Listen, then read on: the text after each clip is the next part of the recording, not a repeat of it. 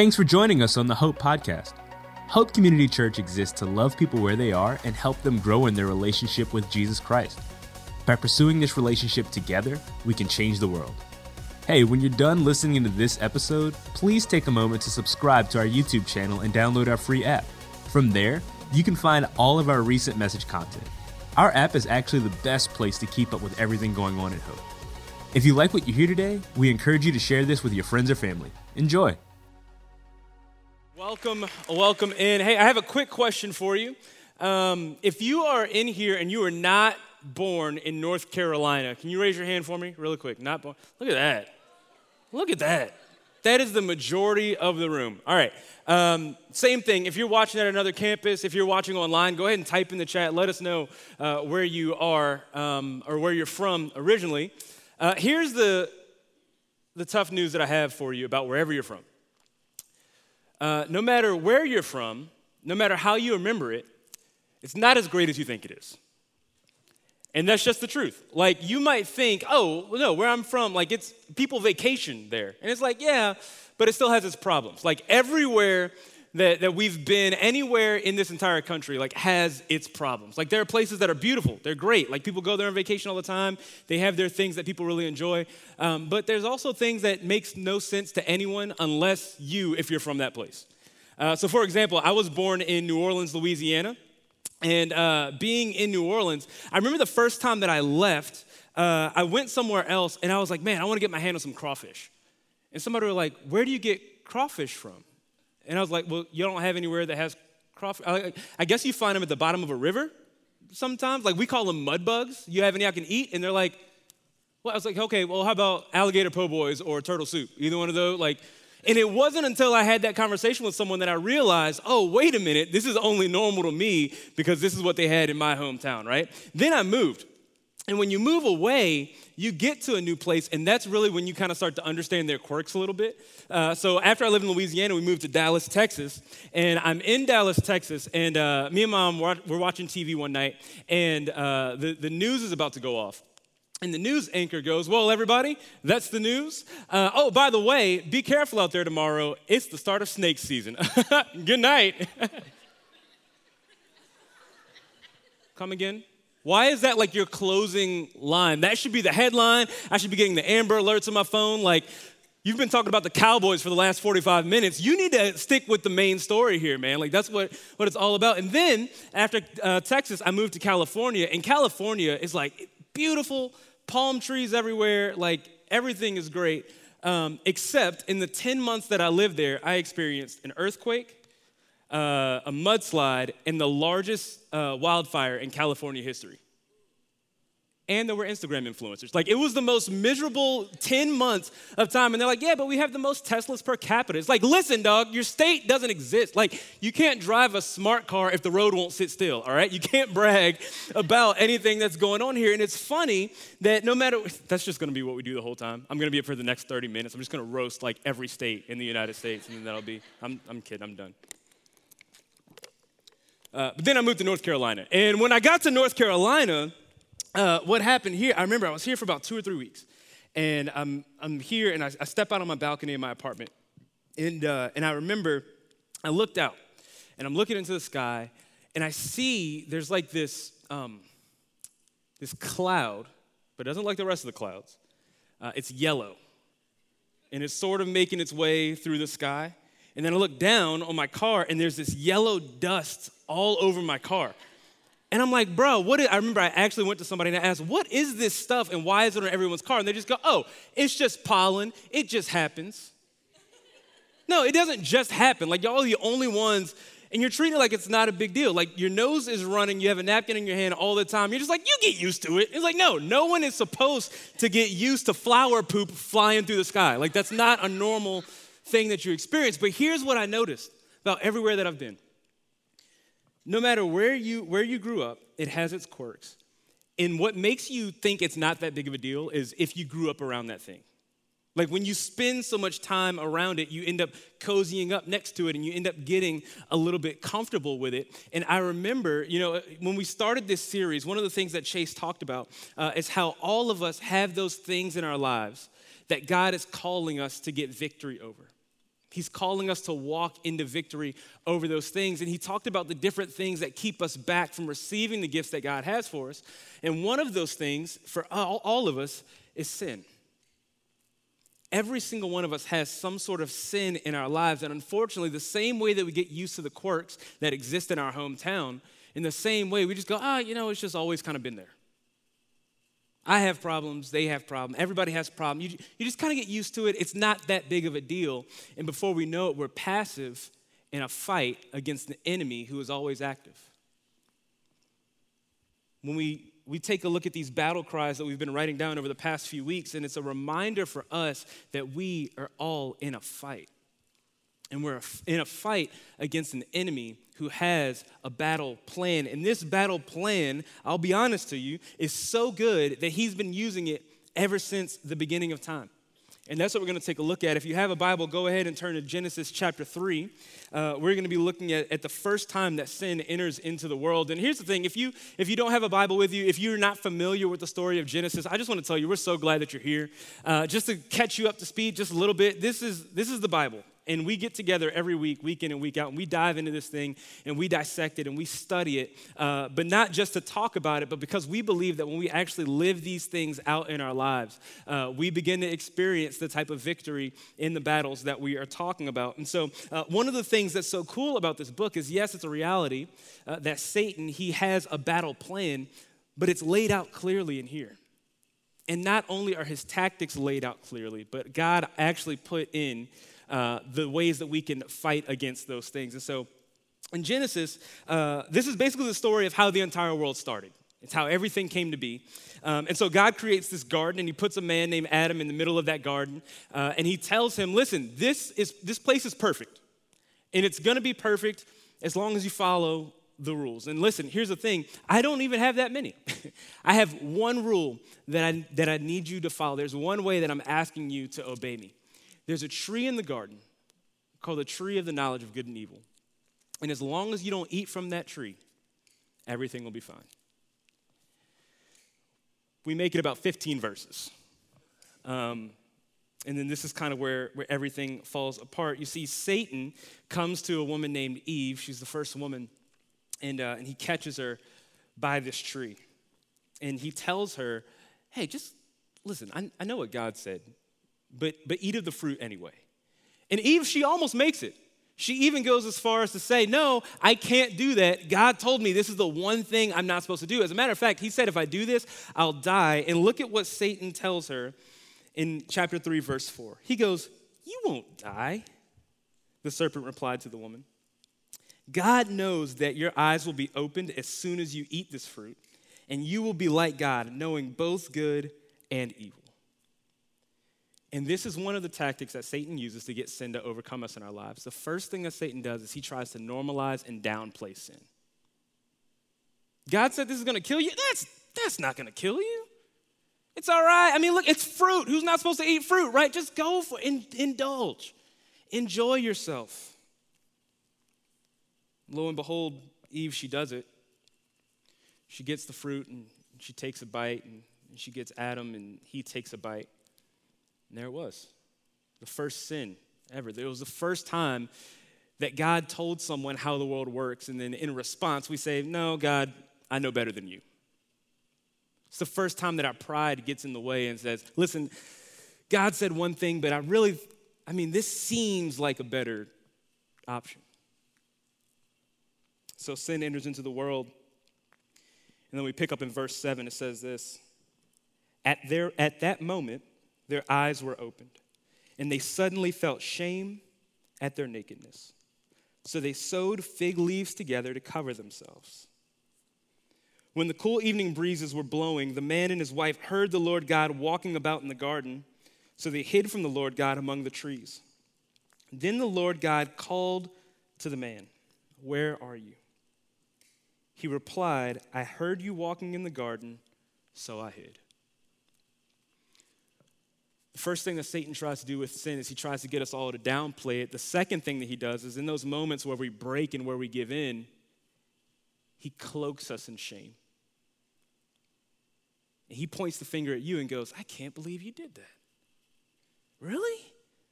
You're a horrible person. You're messed up, man. You, I can't believe, of all people, you know better. And that shame, it, it causes us to hide from God the same way that Adam and Eve tried to hide from him in the garden. You know, Satan, he keeps using this tactic because it works. It worked back then and it works with all of us today. I don't know if you ever had a moment where you were in the car uh, and somebody cuts you off and just, ah, it just comes out. and you realize what happened, you realize what you said, you realize how you gestured to them, and then you catch a look in the rearview mirror and you see your kids in the backseat and you're like, ah, I really wish they didn't see that. It's almost as if you could disappear in that moment that you would. Or, or, maybe you do something and no one else is around, but you catch a glimpse of yourself in the mirror and you're like, I can't even look myself in the face. You see, sin always wants us to hide in shame. But that's not what, what Jesus tells us to do as a result of our sin, right? We know that because in 1 John, uh, 1 John chapter 5, uh, Jesus, uh, his message is being passed along by John. And look at, what, look at what John says here. He says, This is the message that we heard from Jesus, and now I declare it to you. He says, God is light, there is no darkness in him at all. So we are lying if we say we have fellowship with God, but go on living in spiritual darkness. We are not practicing the truth. But if we are living in the light, as God is in the light, then we have fellowship with each other, and the blood of Jesus, his son, cleanses us from all sin. Our natural inclination is that when we sin, we need to hide it and put it in the dark. And that's the exact opposite of what God wants us to do. God actually wants us to bring those things into the light so that He can deal with them. What's funny to me is in that in the garden story, right? Adam and Eve, they sin, so they hide away from God. And God goes, Where are you? You think God didn't know? no, God knew exactly where they were. I actually think God was offering them an invitation to come talk to Him in that moment. And here's the thing you can't hide from God, right?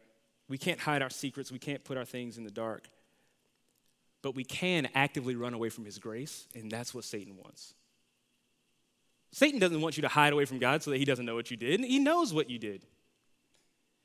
Satan wants you to hide away from God because if you get close to him, then you'll receive the grace and the forgiveness that he wants to pour out on you.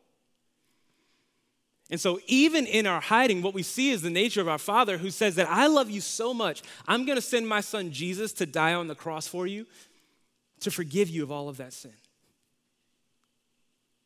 God loves us so much that he chased us down in the dark with his son Jesus to die on the cross for us and say, This is proof that you never have to hide anymore.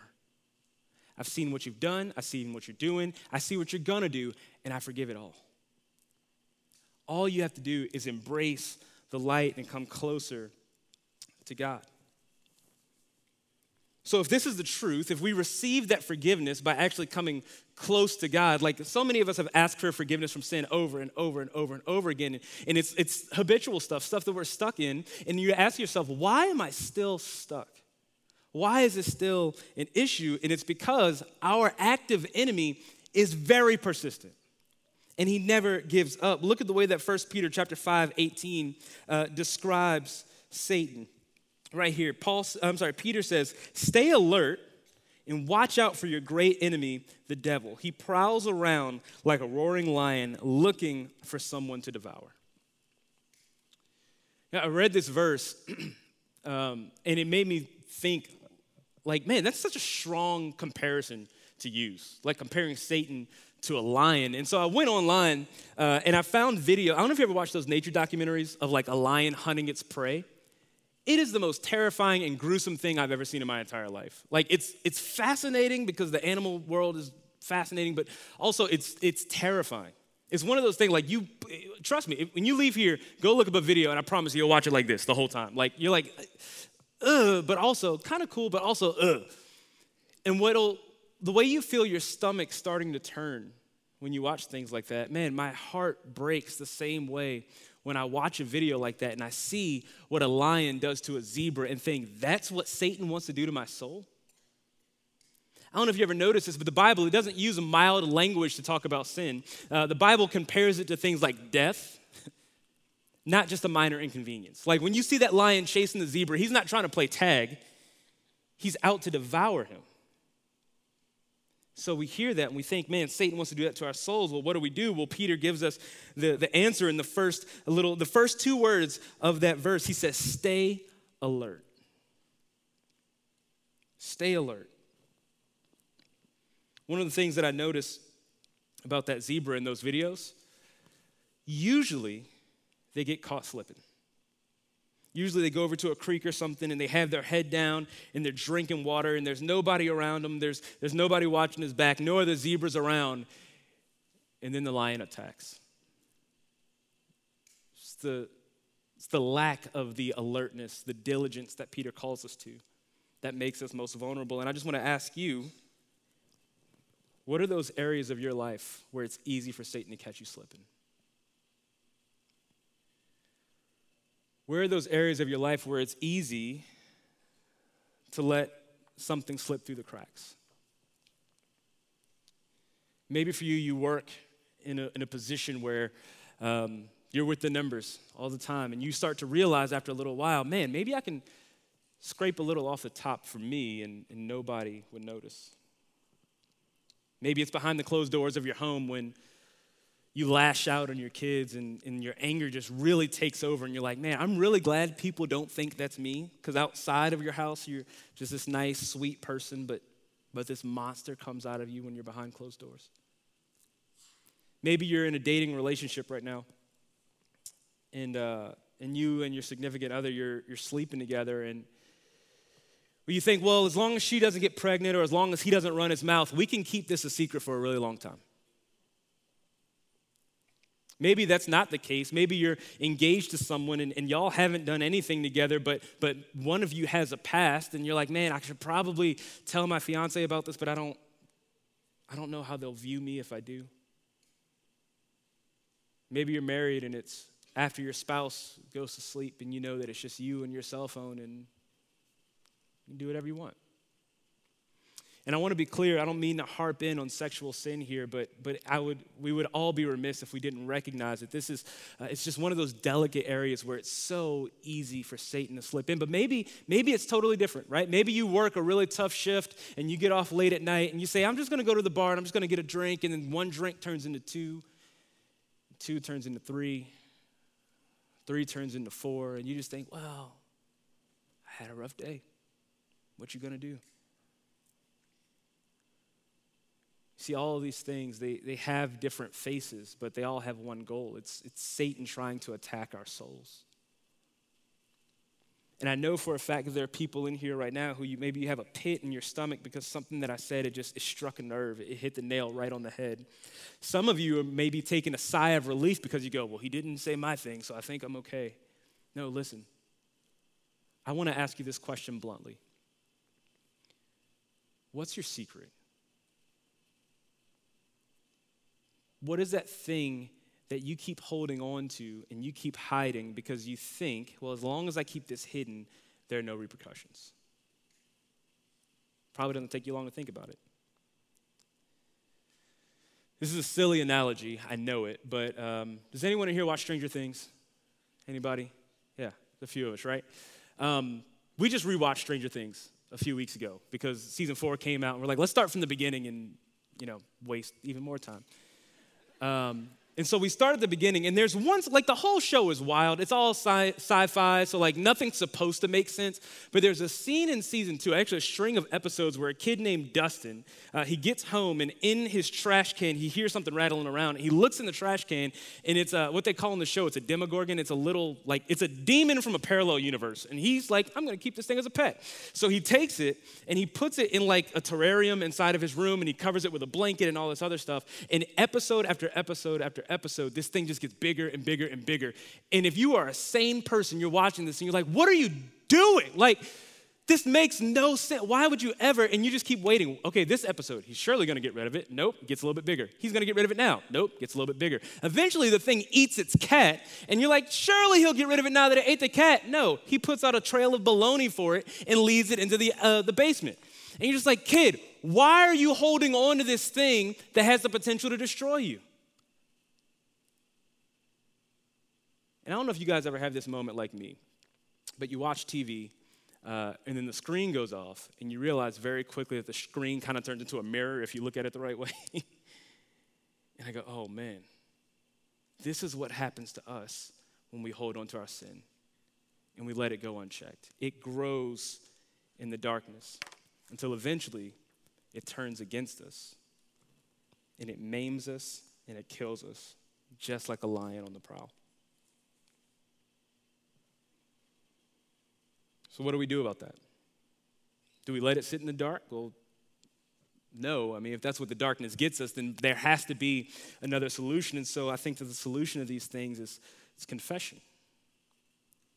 We have to move these things out of the dark and into the light. We have to move these things away from being secrets and actually invite someone or something in to help us overcome that issue. And so I think there are two people that we need to confess to. The first is the one that we already talked about, and that's God. And you may be thinking, why do I have to confess to God if He already knows? Let me flip the question a little bit. Why not confess to God if He already knows? All He wants to do is pour out His grace and His forgiveness on you freely, and He wants to help you bring that thing into the light so that the blood of Jesus can cover it and forgive that thing. And, and believe it or not, there are times where confessing to God is kind of easy, but can, I, can we get to the tough part? Some of you are like, that wasn't the tough part? We haven't gotten to the tough stuff yet. No, it actually goes a little bit further. The Bible is clear that when we confess our sins to God, that is where we get forgiveness. But it actually teaches that when we confess to others, that's where we get healing.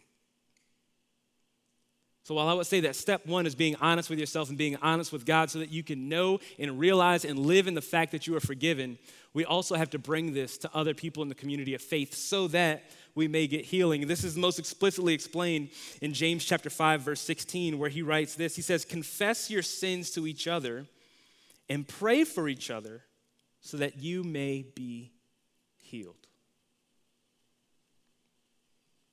Confessing to God brings us forgiveness. Confessing to others brings us healing.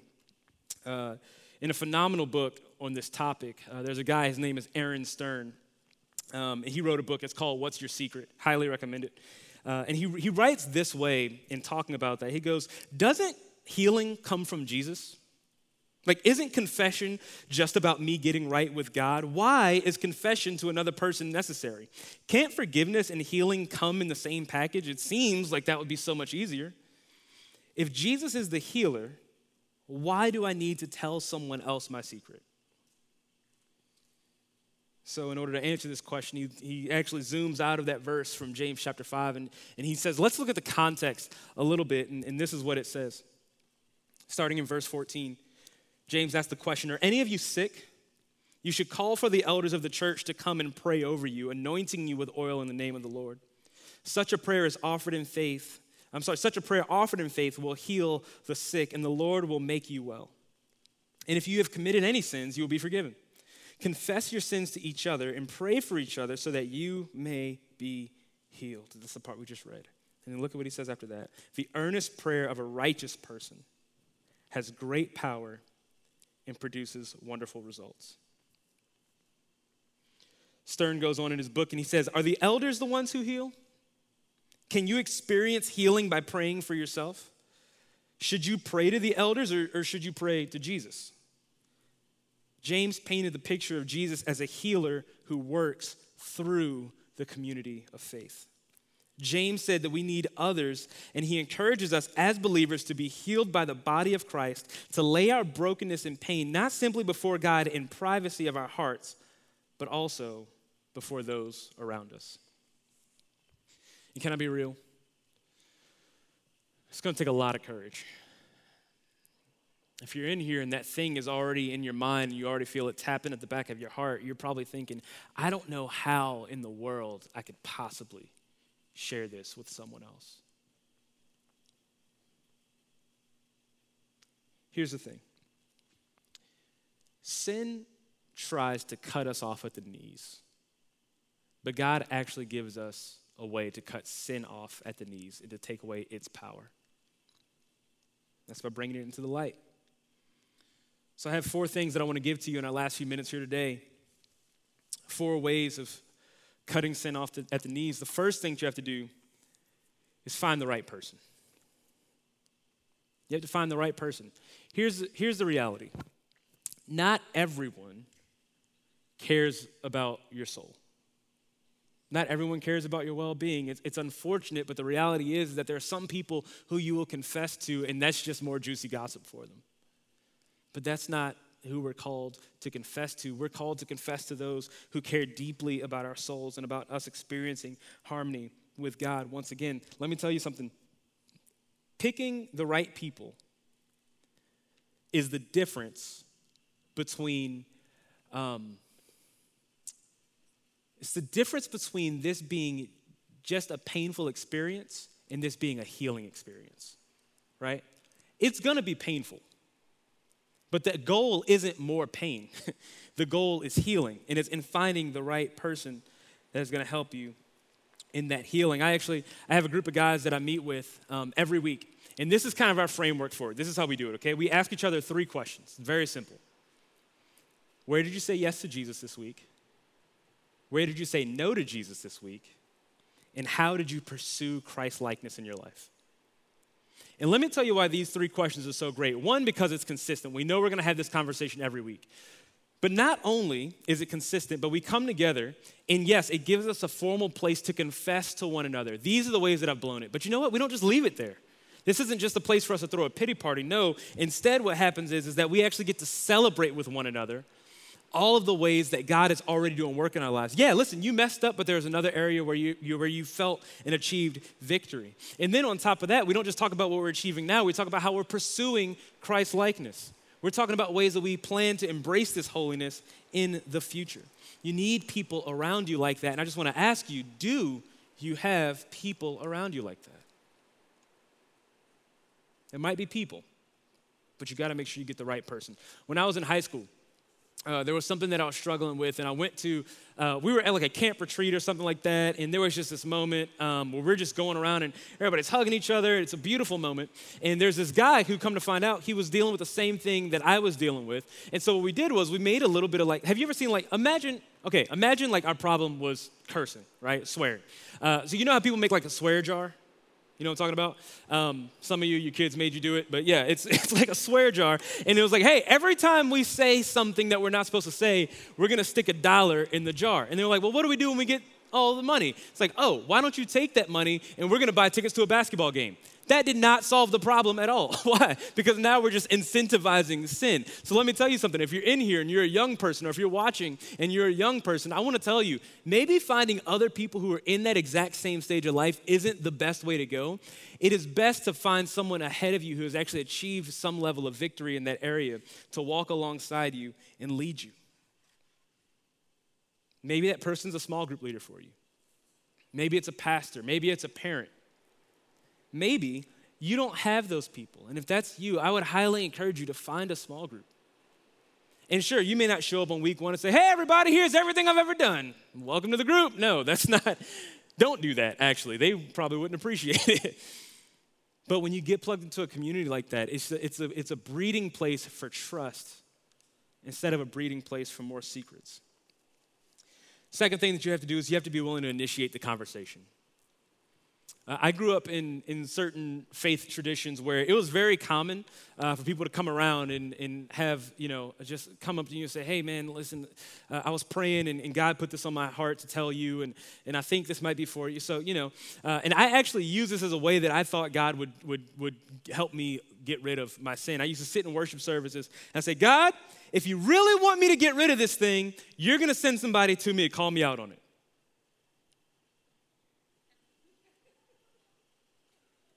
Guess I'm good. And I think the reason why God never sent that person to me is because He's like, why do you need someone else to tell you what I've already told you? Why do you need someone else to come to you and confirm things that I've already said in, your, in my word about this is not the way that you're supposed to live? And in me being able to initiate that conversation, that tough conversation with someone else, it brought to me the things that I need for faith. It helped build and establish in me openness and humility and submission to someone else, all of which I would say you can't really follow Jesus without. So while I saw this as something that was terrifying, Jesus actually saw it as an opportunity for me to grow as a follower of Him. The third step is that we need to be brutally honest. Be brutally honest. As I alluded to earlier, Romans 6:23 says that the wages of sin is death. And we can't afford to treat it as anything less. I mean, if you got shot in the shoulder, you wouldn't go to the doctor and say, hey, I'm feeling some tingling in my fingertips. No, you're, you're going to address the issue and say what it is so that it can be taken care of. So, what if instead of saying, ah, I lost my cool, you admit that maybe you have an anger problem? Instead of saying, hey, I've been looking at things that I, that I shouldn't look at, call a spade a spade. Tell someone, hey, I'm struggling with porn right now. Instead of saying, oh, we slipped up, admit to the right person, hey, listen, I know me and so and so have been dating for a while and been trying really, really hard at, at this, this purity thing and at, at, keeping our sexual integrity, but, but we've slipped up. We've messed up. We've been sleeping together for a few months now. To quote Aaron Stern again from his book, he says, um, By keeping the details in the dark, our goal is to make people think that it really isn't that big of a deal. However, when we put it all out there, our honesty helps bring a weight to the situation. Check this part out. This is huge. Our honesty gives specificity to those praying for us and tangibility to true accountability. You want someone to pray for you, you have to let them know how to pray for you. You want someone to keep you accountable, you got to let them know the details. And that's going to be tough. So here's the last thing. When you make up that moment and you find the person, you decide you're going to initiate, when you decide that you're going to, you're going to be open and honest, you're going to have to brace for impact and let the chips fall where they may. Um, whatever your thing is, there are probably going to be consequences. Because sin always has consequences. Adam and Eve, their first sin, it brought death into the world, but guess what? The Bible teaches that the same way that sin entered the world through one man, so did salvation. And that was Jesus. The same way that that mistake that you made 20 years ago brought sin into your life, that is the same way that one decision to follow Jesus wholeheartedly will overwhelm you with a wave of grace. For some people in here, the sin or the, the baggage that you carry, it's not something that you've done, but maybe it's something that someone did to you. And I wanna, I wanna affirm and let you know you are not at fault in that. But if it's a thing that just sits and it nags in the back of your brain and it is a, it is a, a hole in the armor for Satan to attack you and tell you lies about yourself, you need to confess that to someone. And I know it's scary. I know that there are going to be conversations had this week or maybe you see someone in your small group and you say, hey, listen, I, I don't want to tell everybody, but can I pull you to the side can I talk to you about something? I know there are going to be people who leave the service today and they go and get in their car. And one of you might grab the, the volume knob and turn the sound down and say, hey, can we talk about something for a minute? Here's what I want to tell you if you're the person that's on the other end of that conversation, because I think this is very important. If someone trusts you enough to come to you and have and start that conversation with you, can you be the right person? They're coming to you because they think that you are. Now, listen, I'm not telling you that you have to, oh, no, that's fine, just brush it off, no big deal. No, your, your job is not also to make light of their sin. Your job is to let them know that when they bring that sin into the light, there's grace waiting for them. Your job is to be a conduit of that grace, and your job is to show people hey, this is how Jesus would respond to you right now. You know that thing, grace, you know why I know about it so well? It's because I've experienced it. Let me extend it to you also.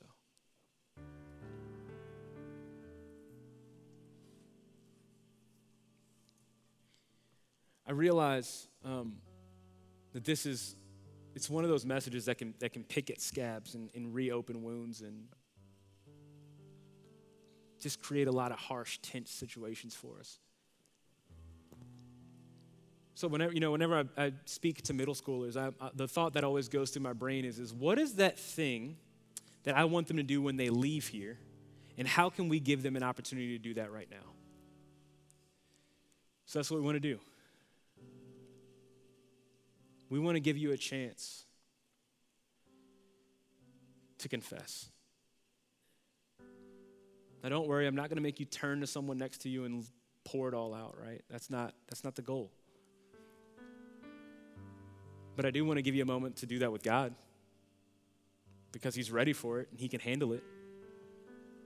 Maybe you've confessed that thing to God before, but your prayer, maybe it moves on to the next step. Maybe uh, your next step is, is God, I feel like I need to tell someone, but I don't know who that someone is. Can you show me? And I believe that we have a God that, man, when you bring that stuff into the light, the blood of Jesus cleanses us from all of our sin the same way that First John said. Let's pray.